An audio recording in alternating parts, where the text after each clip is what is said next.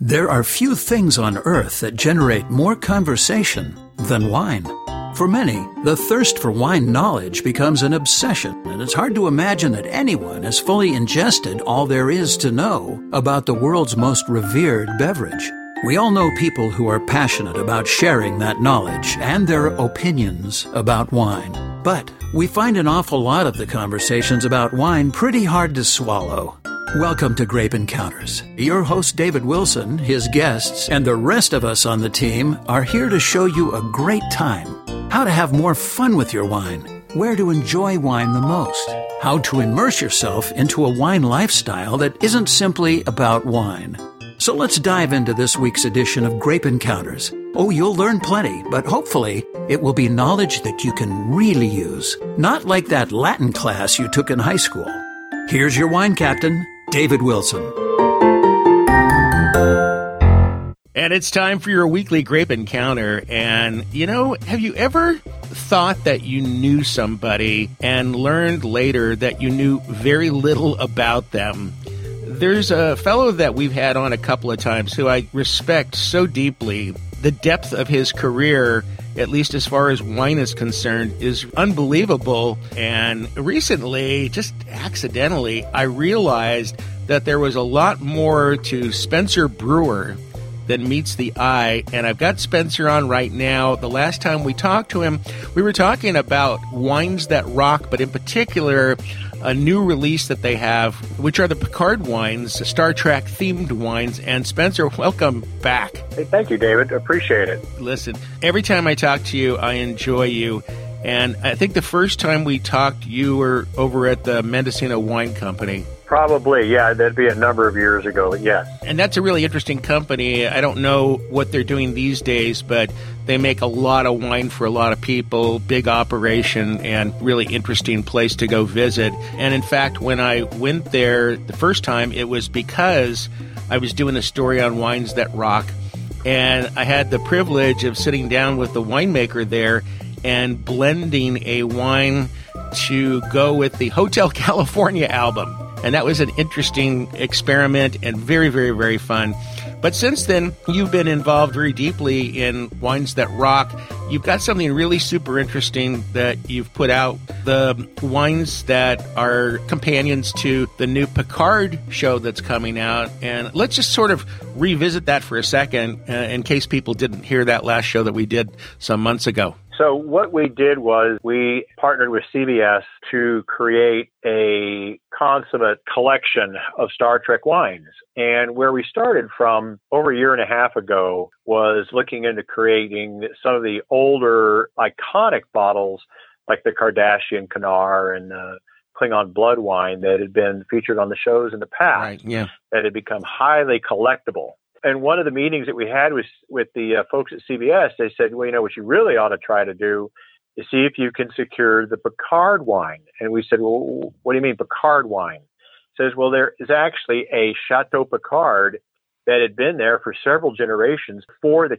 character of Jean-Luc Picard was even written in 30 Right. years ago. And we have tried, the CBS, for 30 years to be able to get the license and to work with these folks to make this wine. We haven't been able to do it. You want to give it a shot. That is one of the things that Wines That Rock we kind of uh, specialize in is really honoring a brand and licensing, and it, it's a lot of our history. Right. And so we started working with the winery there in Bordeaux, which was a Cru Bordeaux brand that had been there, like I said, for generations. It had been bought a few years ago by another company, Malherbasse, but it was still Chateau Picard, as they call Yeah. it. So after many months of negotiations back and forth, everything lined up between both the TTB units on either side of the big pond, the licensing agency CBS, Chateau Picard, and what we wanted to do. And so we were able to create literally the exact bottle that is being featured on Star Trek, uh, this new series, Star Trek Picard. The bottle you see in the trailer, the bottle you'll see in the show, that is the bottle that we actually have made at the actual Chateau Picard and then imported over here on the other side of the ocean. So, so just so that listeners completely understand, it was just happenstance that there was this Chateau Picard And the series that's coming up has Captain Picard in a winemaking situation. When they wrote in his character, yeah. Uh, 30 years ago, there was no internet. They couldn't do a Google search on a right. Chateau Picard. So they actually gave him his history, which he, he grew up on a vineyard that had been in the family for generations. His brother stayed back and, you know, worked it. And when he got out of the galaxy, you know, and, and needed to retire and go back to the home ranch, he always went back to Chateau Picard in Bordeaux, France. And darned if there and, wasn't there darned if there wasn't one there. exactly.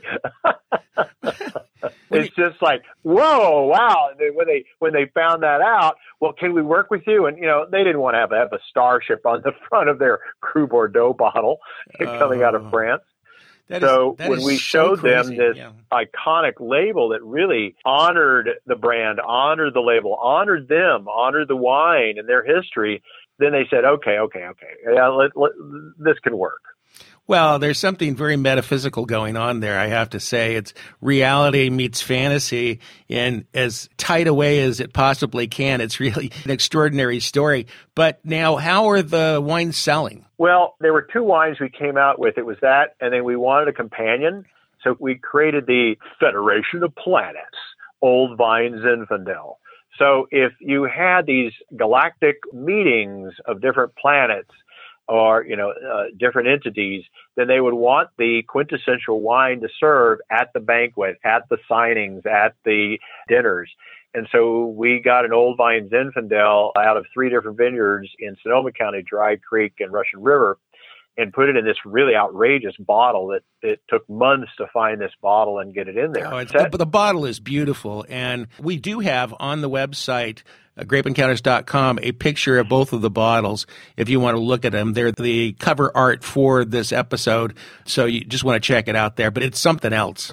So when you ask how did sales go, we showed up for the first time. There was a lot of buzz in the industry that this was possibly coming out.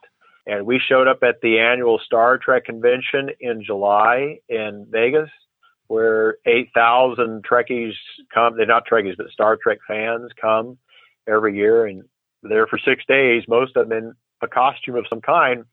We sold out the initial run in eight hours.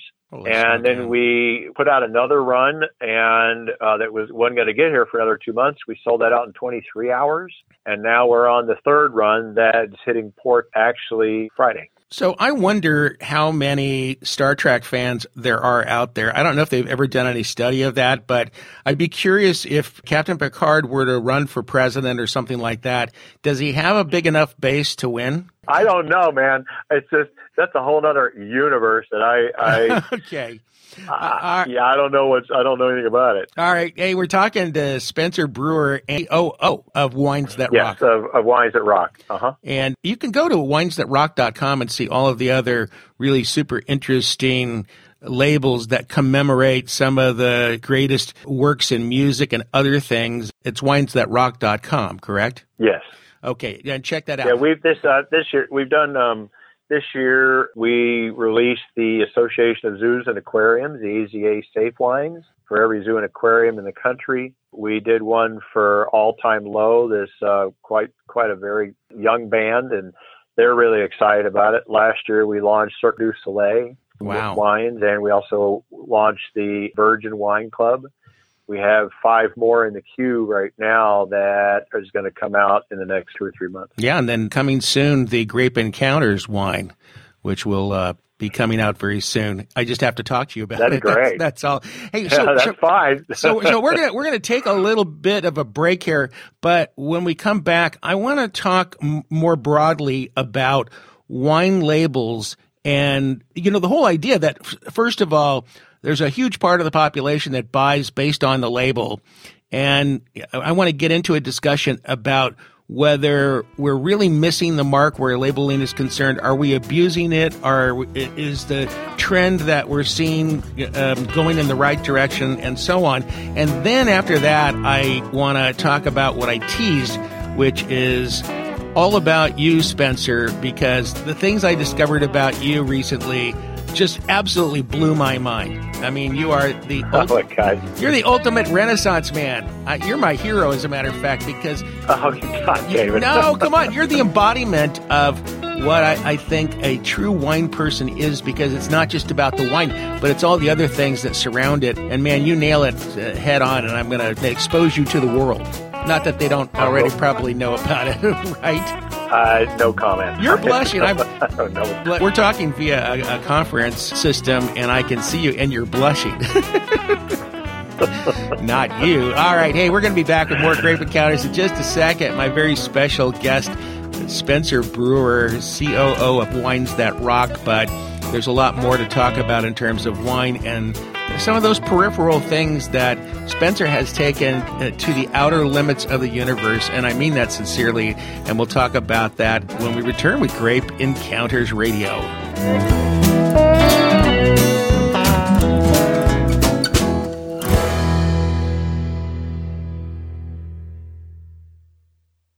We like to talk about wine.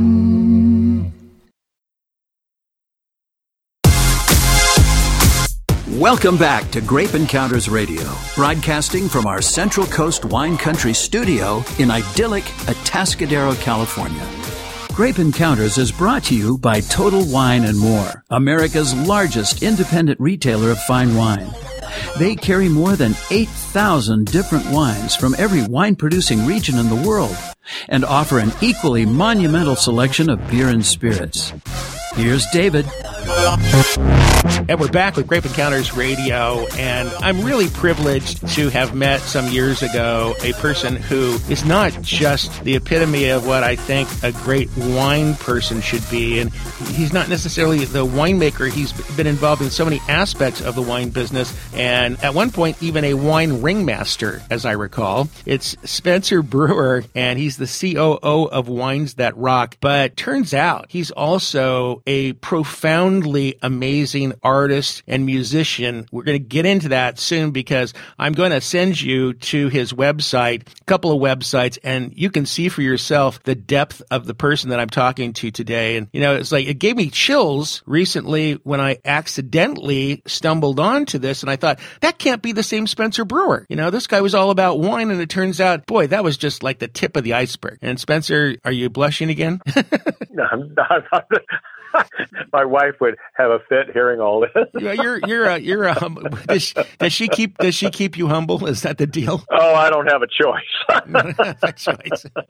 All right. Hey, listen. So here's the deal. One of the things that impressed me some years ago about Wines That Rock is that when they were putting out wines to commemorate the Grateful Dead, the Police, Synchronicity, I think was the album that they commemorated, Pink Floyd, and others. I was actually surprised that when I tasted the wines, I could definitely see a connection between what was in my mouth and what comes into my ears from those iconic albums. I know after meeting the winemaker that he took very seriously the challenge of making wines that really did reflect the complexion of those items. But I have ranted on this show more than a few times about wines that have labels that lead me to believe that what's in the bottle bottle is going to be one thing, but in reality, it is just wine and oftentimes just bulk wine. And it irritates me. Tell me your feelings about labels because you've been in the business a long time in one form or another. Are we abusing it? Well, it depends on the company, obviously, that you're talking to. There's a number of companies, you know, and no fingers being pointed, you know, that buy bulk and just slap a label on it and move it through the system. Just like anything, there's going to be high, medium, and low providers in the industry. And then you will have some other ones that take a lot of time and try to match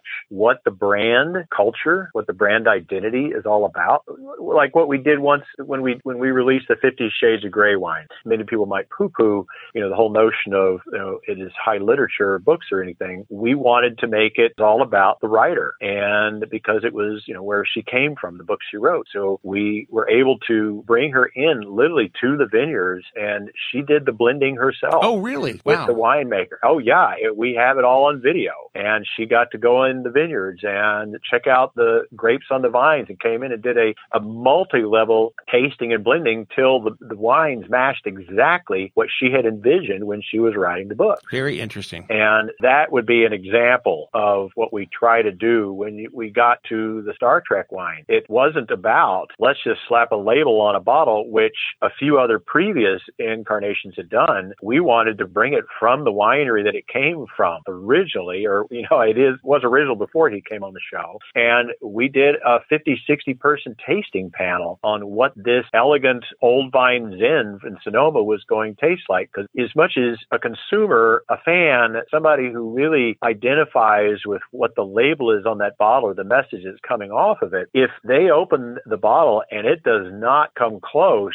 to what they think it should be, you know, then you've blown it. You didn't do your work. And obviously our business model would fall apart. So we try to take a lot of extra steps in doing this particular exercise. When we released the Downton Abbey line, we actually went back and bought clarets from the province where the castle is. No kidding. That he would have poured there in the castle and then imported them. That is what he's pouring. That's what they're tasting on the show. No, I really appreciate it. It's so refreshing to hear that. But I don't know about you, but I'm I'm not a big fan of critter labels. You know, we put a dog on the label because we're hoping to catch dog lovers or whatever it might be. I'm just very sensitive to marketing people being responsible when they come up with themes that are on the labels. There was a time when we didn't put a bunch of pictures and stuff and silliness on the label, and there's a place for it for sure. But before I got into this job, I owned a marketing firm for a long time. When I would do an ad campaign, I was very sensitive to completely immersing myself in the product so that I didn't misrepresent it. And I've seen real instances where that's been abused and that people really haven't taken the time to get to know the product the way that they should. I'm just saying. But there are a lot of them out there that do. It's just that I talk to people every single day who tell me, you know, I buy my wine by the label. And because labels uh, are going off in a, a thousand different directions, that can be dangerous. And it always pays to take a moment and really speak to either somebody that really knows the wine, you're a wine expert, like, you know, Total Wine and More, great example. They've got a lot of great people on the floor. And those people will be able to tell you what that wine really tastes like and take you beyond the label. And I think that's super important. The other thing is, is you've got your phone there, Google it before you buy it. See what the reviews are on it. And then you'll know for sure. Right. I agree. I'm ranting, Spencer. I just, you know, gosh, I get so absolutely indignant. The other thing is, is there's the backside of the label where a lot of winemakers or marketing people describe what's in the bottle for us. And a lot of people tell me that they rely on those descriptions, but a lot of times it's just lost on people. They, they don't understand tobacco and cassis and saddle leather and barnyard and all of these other, I- you know, all of these other ways that we describe wine. And I've literally stood in a wine store and overheard people saying, oh, it's got undertones of dark cherry or something like that. And they're discussing how much of the cherry juice they pour into the wine. You know, most people don't really understand that part and they don't need to, by the way. It, it's not always Here's- necessary. This is to your point a little bit. We partnered with another brand on several projects, and we're coming out. We just are releasing it called 96 Points. Oh. That literally is the label. And this is the back label, which we're poking fun, as you can tell by what I'm getting ready to say by the rating system. So it's rated by the prestigious Chumley Hill. And here's what the back label says. There are many unsung heroes in the respected world of wine. Harvest workers, tank washers, cork soakers, and many more who go unrecognized. But none are more undervalued than the humble wine critic. Without them, we wouldn't know what to drink. Without their point system, we wouldn't know how good wine is from bad. Our world would be chaos. However, rest assured, this bottle has been scored 96 points by the prestigious Chumley Hill, a critic's critic. Indeed, pour yourself a glass and just taste the recognition. Oh my god! I got. I, you got to send me a bottle of that. You got to send me a bottle of that. I. I. That. and it's and it's really del- it's really delicious. It's, it's quite delicious, but we're just totally stabbing right into the thing Oh, because it's fun. God. Hey, Spencer Brewer, we're going to take a little break. We're talking to Spencer Brewer, and when we come back, we're going to go deep into his background because there's some really amazing things that he's been doing for his entire life. And when you see his work, you're just going to be blown away. And so we'll be back with more Grape Encounters in just a second. Just a reminder Grape Encounters is brought to you by Total Wine and More. That is a place, literally, where you can go in and they will never steer you wrong. They'll point you in the direction of what it is that you want. You're going to get the knowledge that you need at Total Wine and More. For more information about Total Wine and More, you just go to TotalWine.com. Back with more Grape Encounters right after this.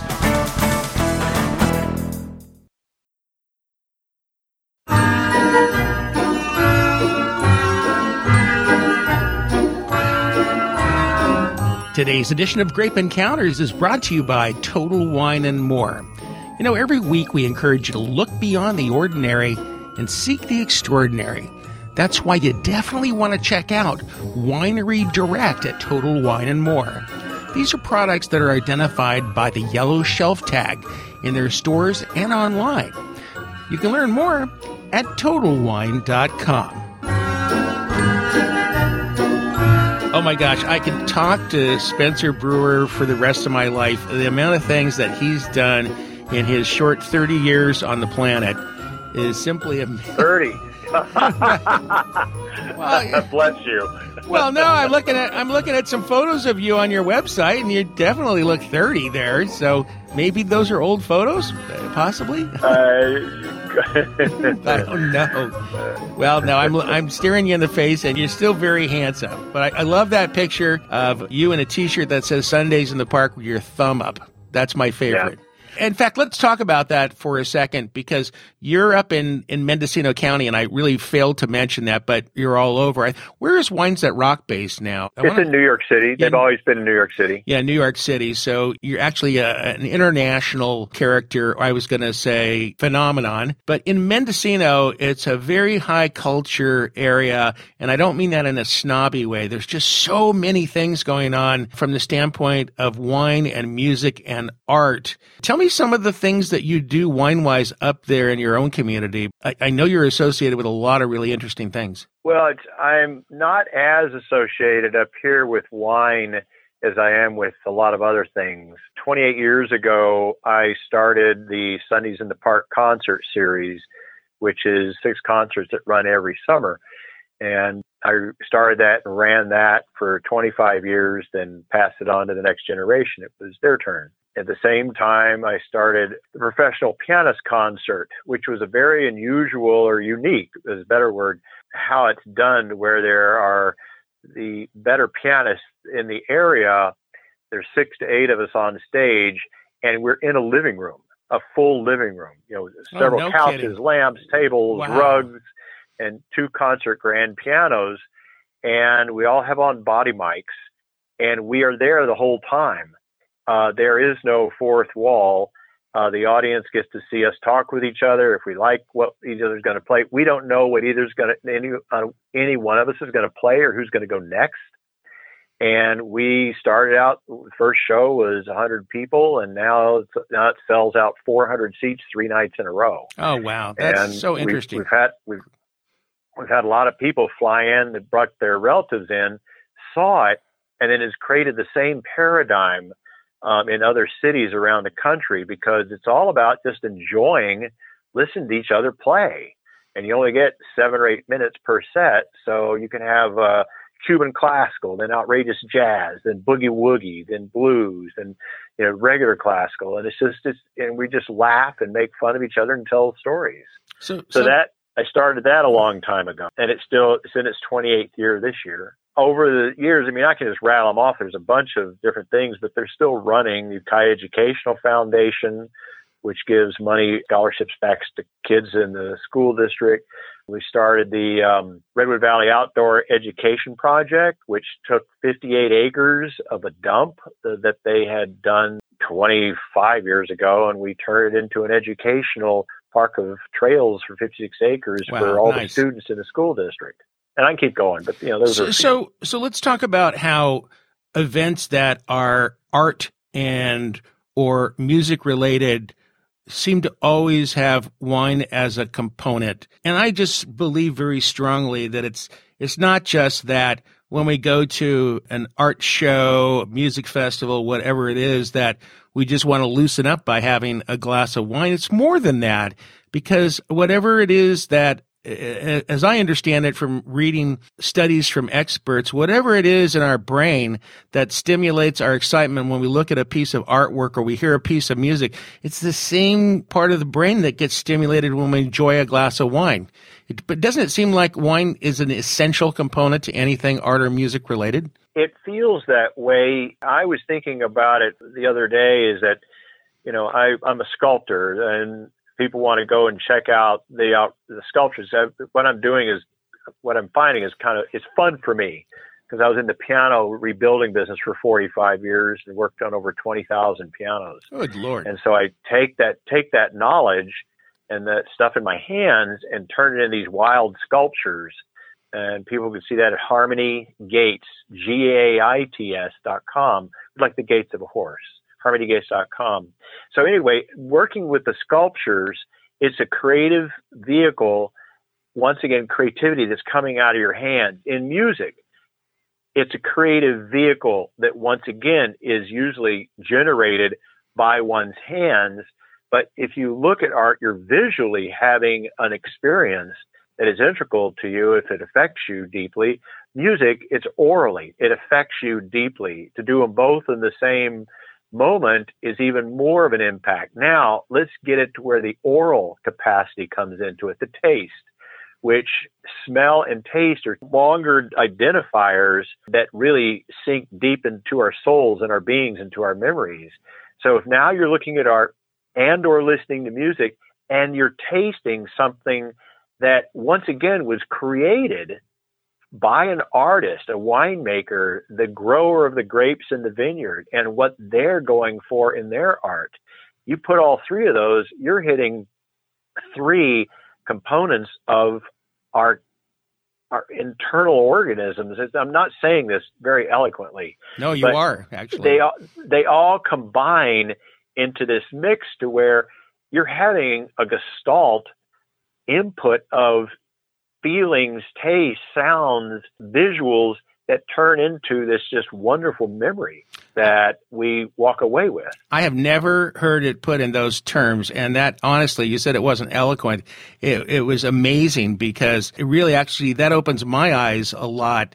And I, I really never thought about it that way. But I, I was thinking as you were saying that, uh, how many I was thinking back to how many times I've been at an art gallery where there's an exhibit going on and as you walk through the door they pour you a glass of wine and generally speaking it's not very good wine. But yet as you're walking around and you're you know you're letting all of this art sink into your brain the quality of the wine becomes less important. You seem to just enjoy it more and I I was speaking to you offline recently uh, about a study that, uh, in fact, there have been several of them now, where when you drink wine, certain kinds of wine, and listen to certain kinds of music, your appreciation of the wine, your perception of it increases radically. And, and you know, as I think about art events that I go to, music events that I go to, you go to a concert, you're going to be poured most of the time something that's not really all that exciting,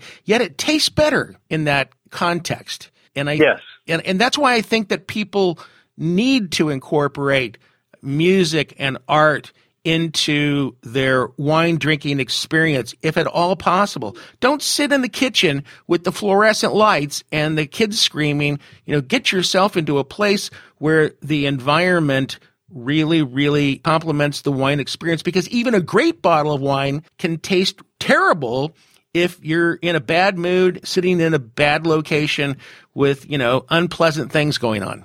Well, think of a fine restaurant and one that is really, really put a lot of effort into the setup, the mood that it creates, the culture, exactly. the art that's on the walls. You walk in, you're surrounded by this visual beauty that immediately puts you in a mood. Now you've got your wine before the meal, which you're going to smell first.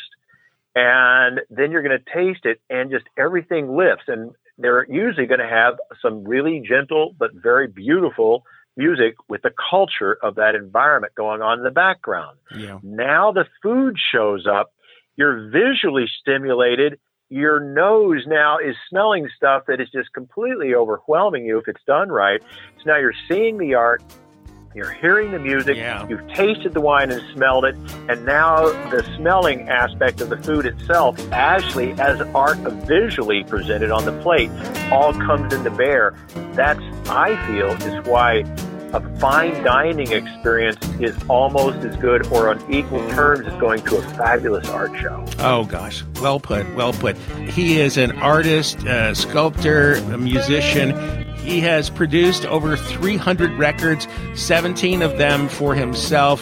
Has been a master of many things in the wine industry. It's Spencer Brewer, and we're going to be back with just uh, a few more minutes. And I want to talk about uh, a number of things, including Tesla Man. We've got to talk about Tesla Man before we go. Right? Okay. All right, back with more Grape Encounters right after this. Hang with me. Grape Encounters is brought to you by Total Wine and More. You can find out everything they got going on at TotalWine.com. By the way, just go to TotalWine.com. Do some exploring there because there's so much content on that website. You'll get lost on it for sure, in a good sort of way. And we'll be back with more Grape Encounters right after this. We like to talk about wine.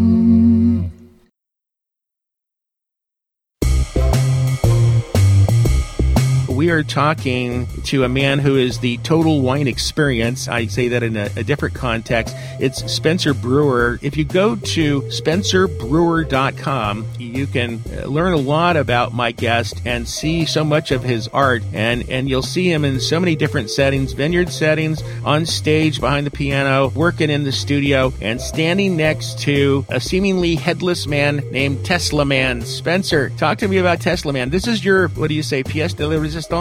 Tesla Man, yeah, I, I, I doubt I'll ever do anything as outrageous as him again. Yeah, I've been to Burning Man many times, and each time I've been amazed and just blown away at all of the enormous creativity and self-expression out there. And there was this one particular one early on when I first went 20 years ago that, you know, Captain Megavolt was out there with these just huge Tesla coils. And I was familiar with Tesla coils previously, but I came back home and it was in the sculpture studio in my barn here. And I just bought this $5, you know, male mannequin that didn't have an arm. You know, just uh, Kmart was going out of business or something. And so I decided, well, what am I going to do with this thing? And I sat there for two or three years till finally I came back from this particular Burning Man and I realized, wow, what about if we could create an honor, an homage to Nikola Tesla Right. completely and put in real life, his head would be a Tesla coil. All of the parts on it would be from his era or literally from his country of origin. Wow. And it had, and it had things on it that interacted with his invention. So it took two years. We have hundreds of hours into him. Even his right arm is a prosthetic arm from World War One from out of No Croatia, kidding. Bosnia, where he's from. You have the plasma globe, uh, which that particular arm is holding. The other hand, which is the mannequin hand, is holding a 1917 violet wand, which I can get into, but it would take too long. And then he has LEDs all through his chest. We couldn't find a podium anywhere to mount all the electronics, the controls to working. So we made it all out of pipe organ pipe from the 1890s. The top of the cabinet is from a piano, a German piano in the 1880s. All the knife switches are from the 1910, 1920s. I mean, I can just go on and on and on. Oh my gosh. So he's only been out of here six or seven times, each time in a museum or a show. Every time he's been out, a lot of people have gathered around him. Uh, he's gotten a lot of attention. Won every show it was in. It won Best of Show. Uh, it wasn't there for that. I was into having people come and then I would talk all about Tesla himself. This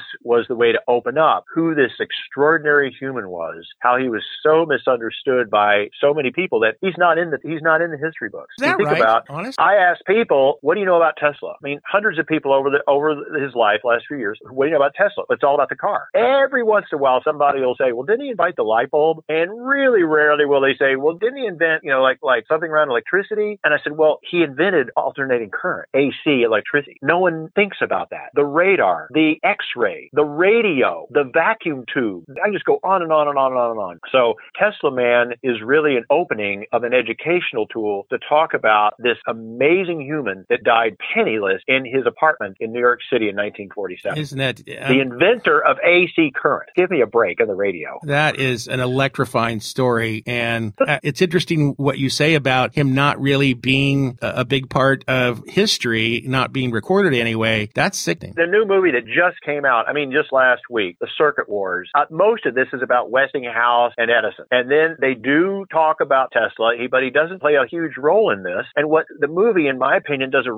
huge disservice. It was about Westinghouse and Edison battling the circuit wars. Well, guess what? It was Westinghouse that bought the patent from Tesla that made it available for Westinghouse to do that. Oh goodness. Well, they do they really get deep into this, into the story? Once again, Tesla's behind so much of this stuff, but he was not a marketing guy. He that's just not what he was. Edison was all about marketing. Well, you can see I get really passionate about. It. All right, let's do this. People should take a look at this. I, I know you're going to end up selling this for a couple hundred thousand dollars one of these days to somebody, you know, probably a Silicon Valley person, because that's where it deserves to be. Somebody that's really into super high tech. But again, you, you can see it at spencerbrewer.com and also your gallery site, which again is Harmony Gaits, G A I T S, harmonygaits.com. There's a whole site there about Tesla Man and a video about it. We don't have a lot of time left, but you're up in wine country. You're, you're surrounded by beauty and lots and lots of grapes. How has wine figured into your art career and music career personally? I enjoy the finer qualities of wine. I love the thought of wine making. Oh, just the smell without even tasting it just sends me to another place. I love everything sensory, you know. So wine is that for me, and I love to be in the studio creating uh, these sculptures with a fine glass of wine. It just it just helps with the moment. What pairs best with Tesla Man? Uh, something very robust and heavy, like a really a really wonderful Petite Sirah. I was just going to say that. I was just